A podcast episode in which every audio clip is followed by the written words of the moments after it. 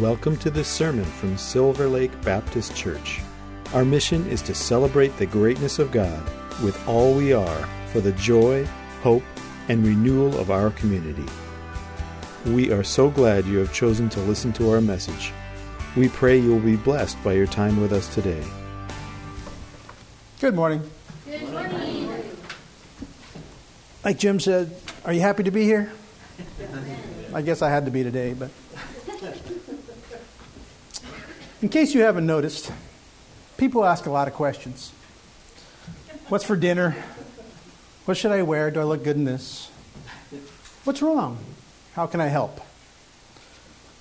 Bigger questions like Should I take this new job? Can I afford this new house? Should I ask him or her to marry me? Who should I vote for? Or even bigger yet, what's my purpose in life? Questions are good.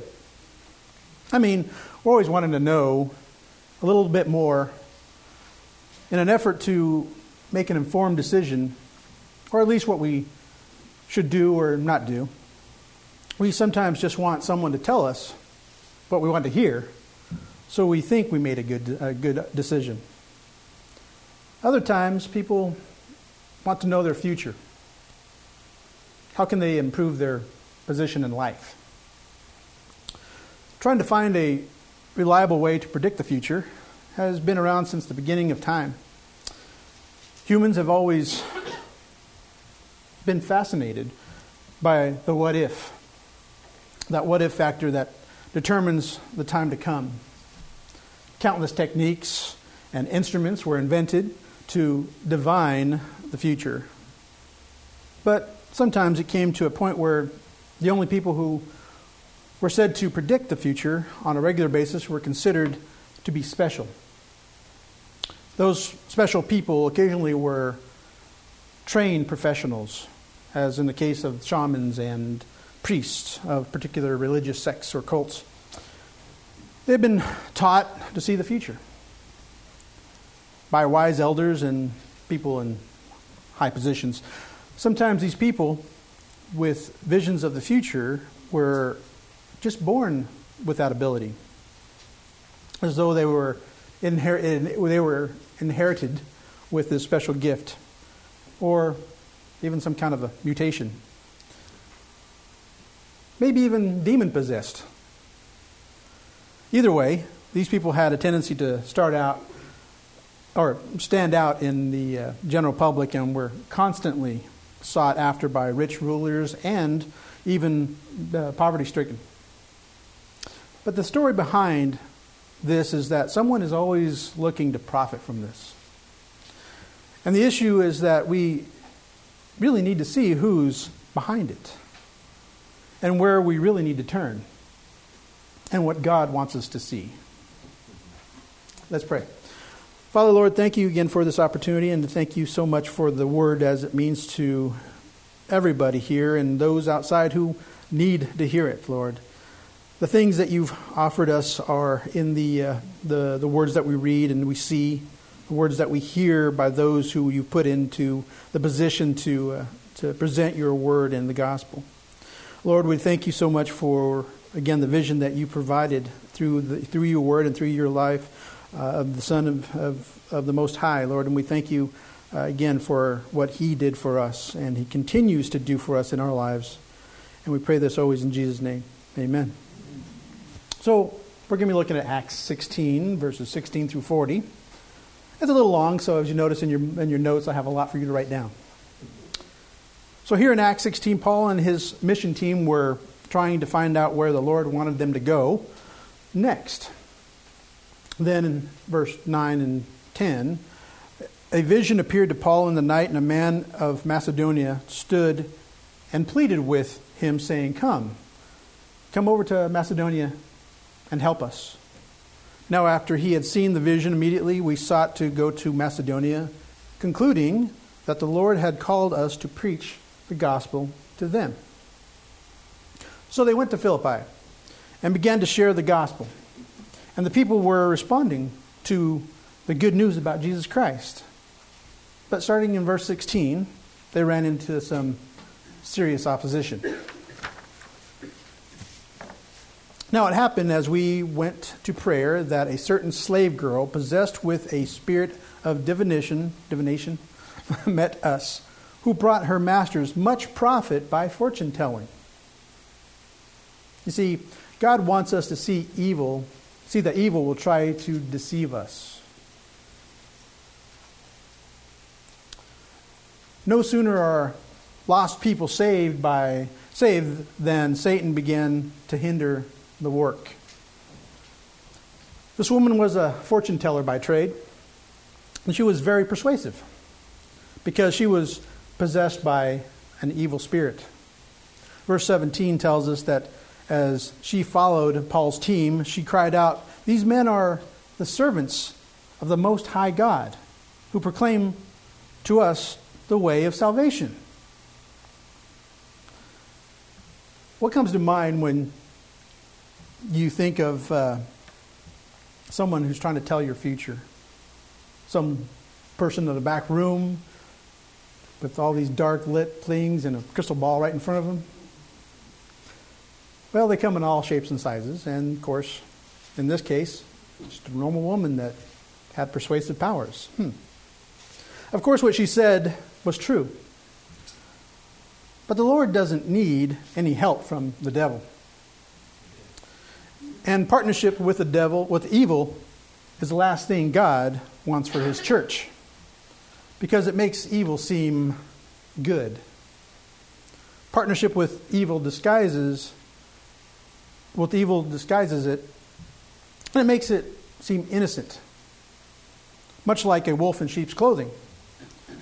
Jesus warns, warned us about this in Matthew 7:15. It says, "Beware of false prophets who come to you in sheep's clothing, but inwardly they are rav- ravenous wolves." You see, partnership with evil also puts a strain on the cause of Christ. That's why in verse 18, where are we at now? Paul cast out that evil spirit. He says, And this she did for many days. But Paul, greatly annoyed, turned and said to the spirit, I command you, in the name of Jesus Christ, to come out of her. And he came out that very hour. See, Paul didn't want either the gospel or the name of God to be promoted by one of Satan's slaves. So he cast out that demon. After all, Satan may speak the truth at one moment and deceive us the next. The girl's owner, the girl's owners had no real concern for her. They were only interested in the income she provided. And now that income was gone. see, God wants us to see when others try to take advantage of us but also be aware when people try to deceive others around you. They try to hinder God work, God's work. And this little message is for the younger people, or at least those who uh, rely on the internet. Be careful of what you see and what you read on it. Think about what you are looking at and what you're reading.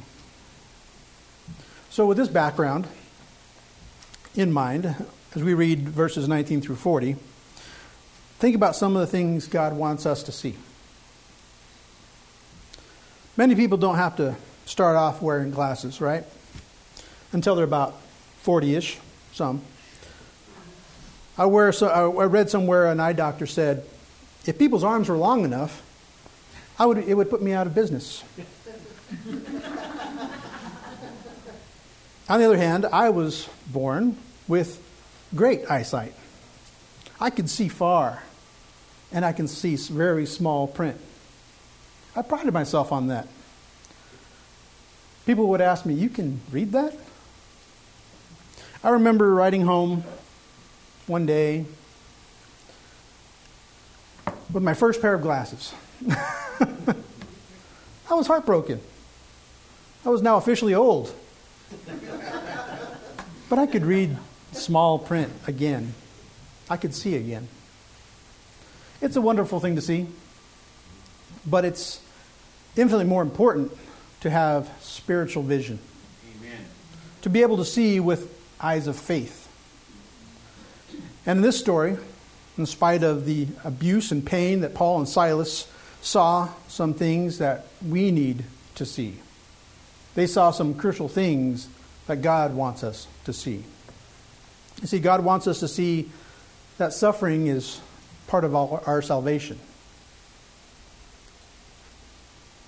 Suffering is part of our, our salvation. There are some, I would call, warped people in the world who enjoy suffering.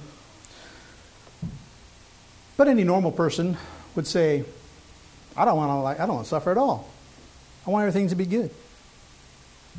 That includes me. I really don't like suffering.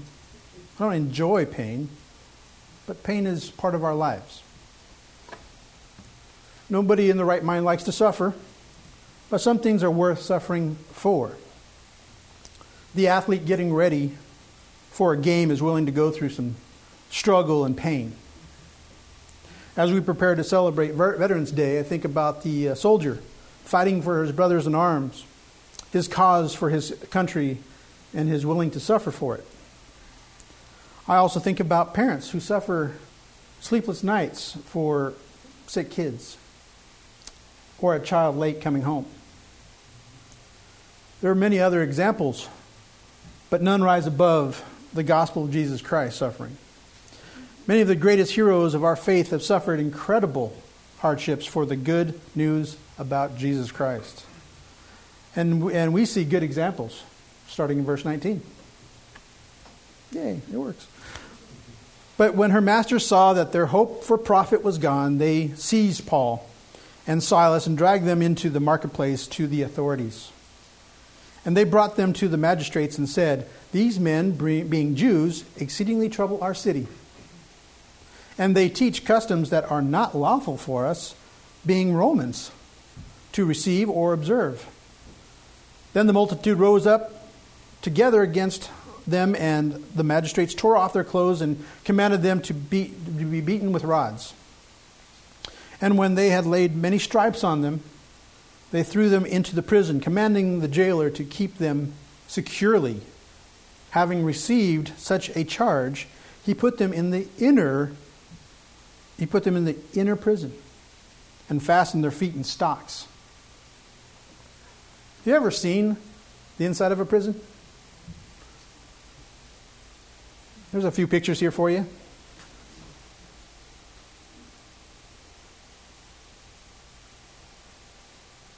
Nice little cafeteria there. So notice how clean and brightly lit they are. The prisons today could be considered a three star motel by, by the way they're laid out and how the prisons are prisoners are treated. Three meals a day, availability to anything and anything they want to read. Relative to the conditions of prisons in the early 1900s, the chain gang, remember that. a little darker, a little less availability for movement. Prisons in other countries are far worse. Imagine what they may be, would have been like in Jesus' day. This is a actual Roman prison. And that is also an actual picture of a Roman pi- pi- uh, prison in Jesus' time. The farther we go back in history, the worse the conditions and accommodations. Languishing in prison really meant something. These are a picture of the actual stocks that they would have put their feet and hands in. Those pictures are actually fairly clean to, compared to what the time would have been when they were there. They clean them up for the tourism so they can see. Much like how when you go and visit the uh, prisons in uh, Germany, like Auschwitz and Dachau, they're kind of clean now. They weren't then.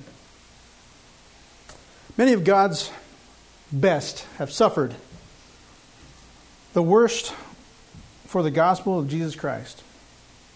And if we are truly part of Christ, the church of the Lord Jesus Christ, if we are part of the body of Christ, somehow, somewhere along the way, we're going to suffer. We're going to suffer for Jesus.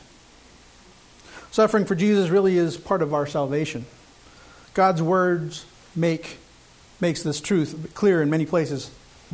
Luke 9 verses 22 to 24. Jesus spoke to his disciples and said, "The Son of man must suffer many things and be rejected by the elders and chief priests and scribes and be killed and be raised the third day."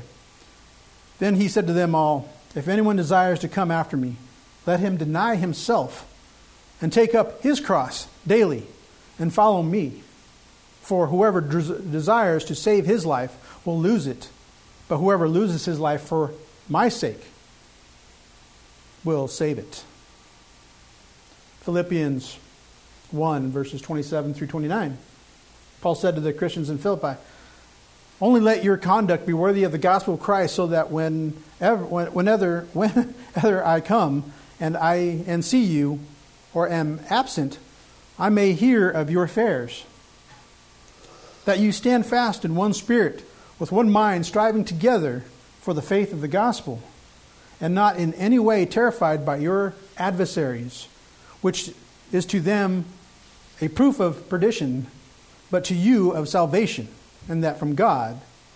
For you to for to you it has been granted on behalf of Christ not only believe in him, but also suffer for his sake.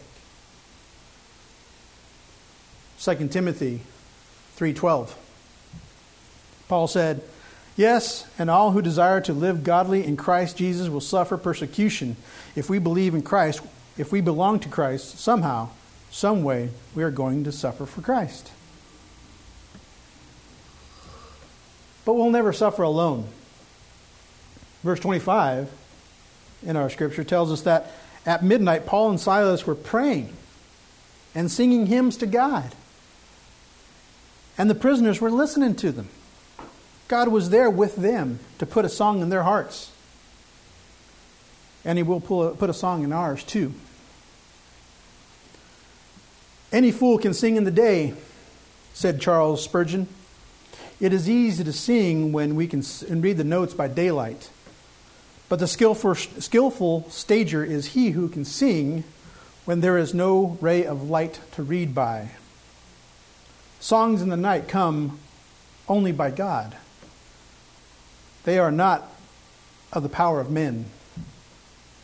Job 35:10 But no one says, "Where is God, my maker, who gives song in the night?" Psalm 42 8. The Lord will command his loving kindness in the daytime and in the night his song shall be with me a prayer to God of my life. But the Lord wants us to see that suffering is part of our salvation. He also wants us to see that lost people are headed to hell. It's hard to take, isn't it? Paul and Silas saw this truth, and we can see this in verse 26, starting in verse 26. Suddenly, there was a great earthquake so that the foundations of the prisons were shaken, and immediately all the doors were opened and everyone's chains loosened. You ever been in an earthquake? Yeah. Did you stay put and just prayed? Or sitting there asking you a question, did anybody feel that? Bless you. What about the people around you? How did they react? Was there panic? Everybody running around trying to find a table to hide under or a door to go under? You know, it's funny. When I read this, I, re- I was reminded of a song that my son William loves. He introduced this song to his family, and when you hear the lyrics, it shows you how wonderfully God works to show you his love, no matter what you've been through. It's called Red Letters. Here's some of the words. There I was on death row, guilty in the first degree, Son of God, hanging on a hill. Hell was my destiny. The crowd was shouting, Crucify! Could have come from these lips of mine. The dirty shame was killing me. It would take a miracle to wash me clean. Then I read the red letters, and the ground began to shake. The prison walls started falling, and I became a free man that day. Felt like lightning hit my veins. My dead heart began to beat. Breath of God filled my lungs, and the Holy Ghost awakened me. Yeah, the Holy Ghost awakened me. When you have a young person finding an understanding in God, like this in song, the lyrics of the song, what more can we learn and understand about in God's own words? No matter if you are the prisoner or the jailer holding something or someone prisoner. It's about forgiveness and redemption.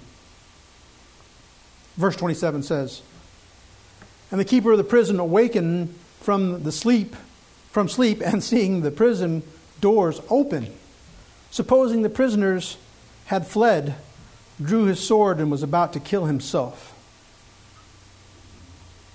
Remember, it was pitch black when this was happening. Nobody could see anything. How would you have felt if you were in charge of keeping prisoners that were thought of as this important? If you were in Paul's position, what would, what would you have done? See, I ask a lot of questions. When Paul saw that in verse 28, he cried out with a loud voice, saying, Do yourself no harm, for we are all here. Now, I don't know if it was just panic or whatever, they just stayed there. But remember, they were listening to Paul and Silas. The jailer was about to do the worst thing he could do for himself and his family. But Paul wanted to tell him that the best things he could ever do for his family was about to come. So the jailer asked the most powerful question in our lives. Verse 29 says, He called out for a light. He ran in and he fell down trembling before Paul and Silas. And he brought them out and said, Sirs, what must I do to be saved? Let it give you chills? Wow. What must I do to be saved? How amazing is that? What, would, what reaction would you have to that question?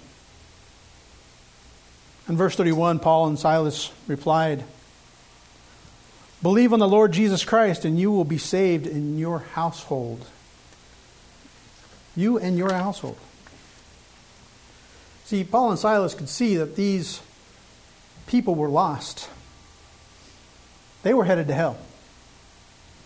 But what about us? How well can we see?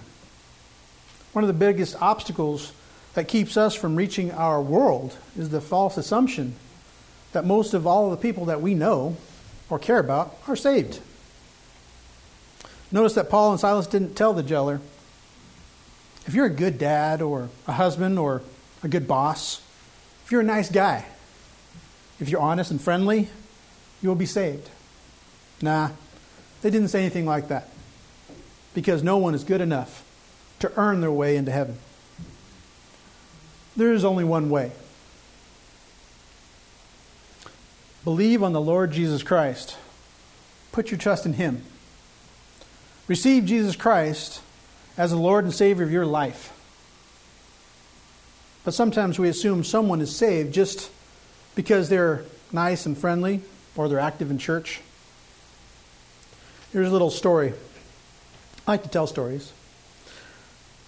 There's a lady who played the organ at church. She had been in church for many years, and that lady could really play the organ. She also had a beautiful voice. She could sing like a pro. The organist was very faithful to her church, and she was a sweet lady. She and her husband were pillars in their community. But in spite of all that, the organist was not saved, and she knew it. One night during revival service, she was playing the organ as normal. During that invitation, that's when the Lord asked her, asked her two very blunt questions. Are you going to ride this organ bench straight to hell? And do you think that will get you into heaven? The organist mentally, she asked the Lord, Who will play? Who will play the organ? And he replied, I don't need anybody playing. So she got up off the bench and went over to the preacher and received Jesus as her Lord and Savior.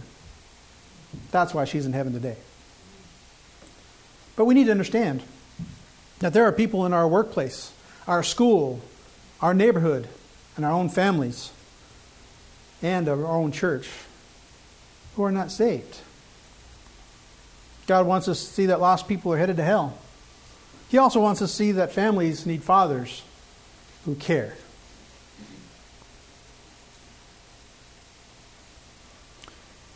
In verse 31, Paul and Silas said, Believe on the Lord Jesus Christ and you'll be saved, and, your and you and your household. Somehow, Paul and Silas knew that this was a man who cared about his household. Maybe the Holy Spirit revealed to them directly. But the jailer lived right next to the prison. He was close enough to see that the doors were wide open. After the earthquake had jarred him awake, he jumped up and was about to kill himself. So, in the middle of being beaten and chained, Paul and Silas noticed that the jailer had a family. And maybe they saw the jailer showed kindness and concern to his wife and one of his children. They may have even seen the jailer show kindness to someone else who worked for him. But in any event, Paul and Silas could see that this man cared for the people around him. And it mattered. They said, Believe in the Lord Jesus Christ and you will be saved, you and your household. It would have been a thousand times harder for the jailer's family to be saved, let alone himself, if he didn't care. Paul and Silas saw the jailer cared for his family, and dads, myself, people should see that same, the same thing in us. We ought to love our families. Think of the stories in the news of the people who rob and, and hurt and do a lot of bad things to others. The stories of physical violence toward one another. How much of that could have been avoided if those people had dads who cared? I think most of it. But of course, we're not just talking about dads. All of us should care about the people who are close to us. Husbands ought to love their wives. Wives ought to love their husbands. Parents ought to love their children. And yes, children ought to love their parents. One of the biggest regrets I hear a lot of people say and have read from some adults is the way that they treated their parents when they were foolish teenagers and young adults. If they could turn back turn the clock back, they would certainly treat their parents differently, maybe a little better. There was this grandfather in a hospital years ago when his granddaughter was having surgery. He was 88 years old. And he talked about his family. He told another man that his mom had died from cancer when he was only 14. They called for the children to come home from school to say goodbye to their mom, and when the old man thought back to the scene around her bed and all the family members, tears welled up in his eyes, and he got choked up. Even after 74 years had gone by. Why did he do that? Because of love. And we ought to love our families that way. That seems too obvious. It seems too obvious to mention. Unfortunately, it's not. God wants us to see that families need fathers who care. He also wants us to see that real life comes from the Lord.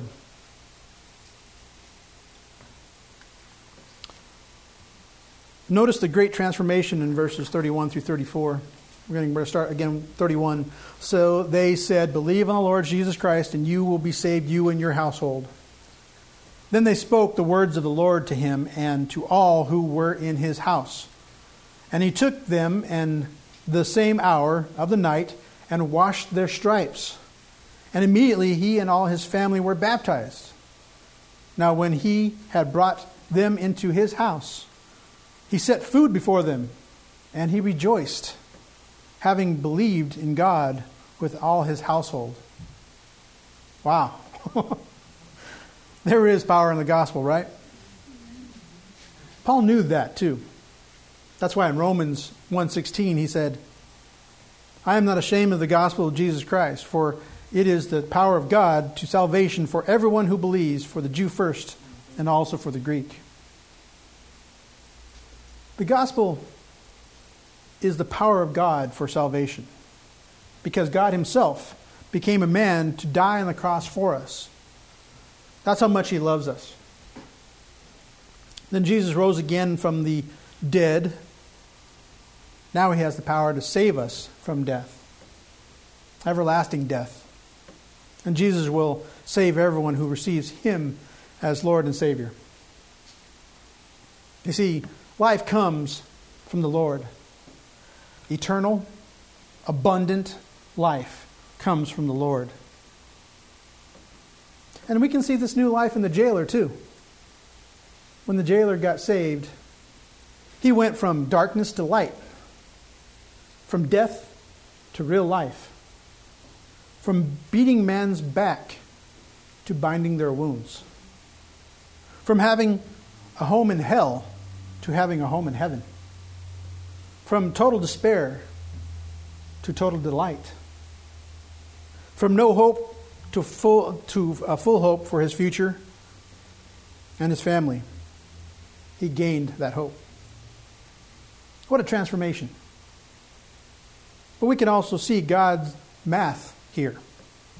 Yes, God invented math. Be fruitful and multiply, he said.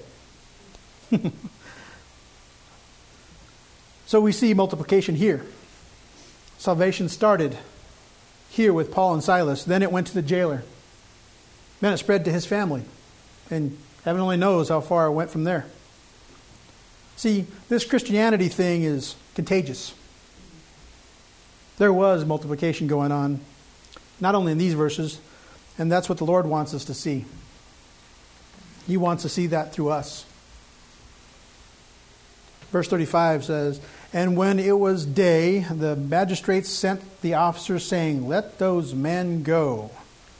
So the keeper of the prison reported these, reported these words to Paul, saying, The magistrates have set, sent to let you go. Now therefore depart, and go in peace. But Paul said to them, They have beaten us openly, uncondemned Romans, and all have thrown us and have thrown us into prison. And now do they put us out secretly?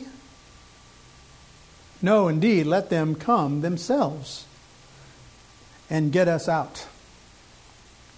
And the officers told these words to the magistrates, and they were afraid. And when they had heard, afraid when they had heard that they were Romans, they came and pleaded with them and brought them out and asked them to depart from the city. So when they went out of the prison and entered the house of Lydia, and when they had seen the brethren, they encouraged them and departed. You see, God wants us to see His truth.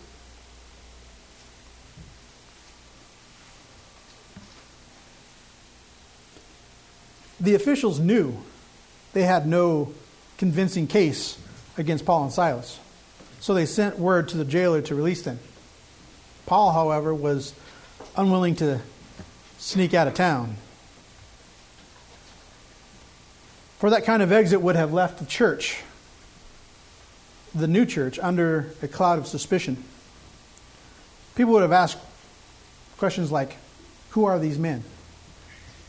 Were they guilty of some crime? Why'd they leave so quickly? Did they pay off the jailer? What did their followers believe?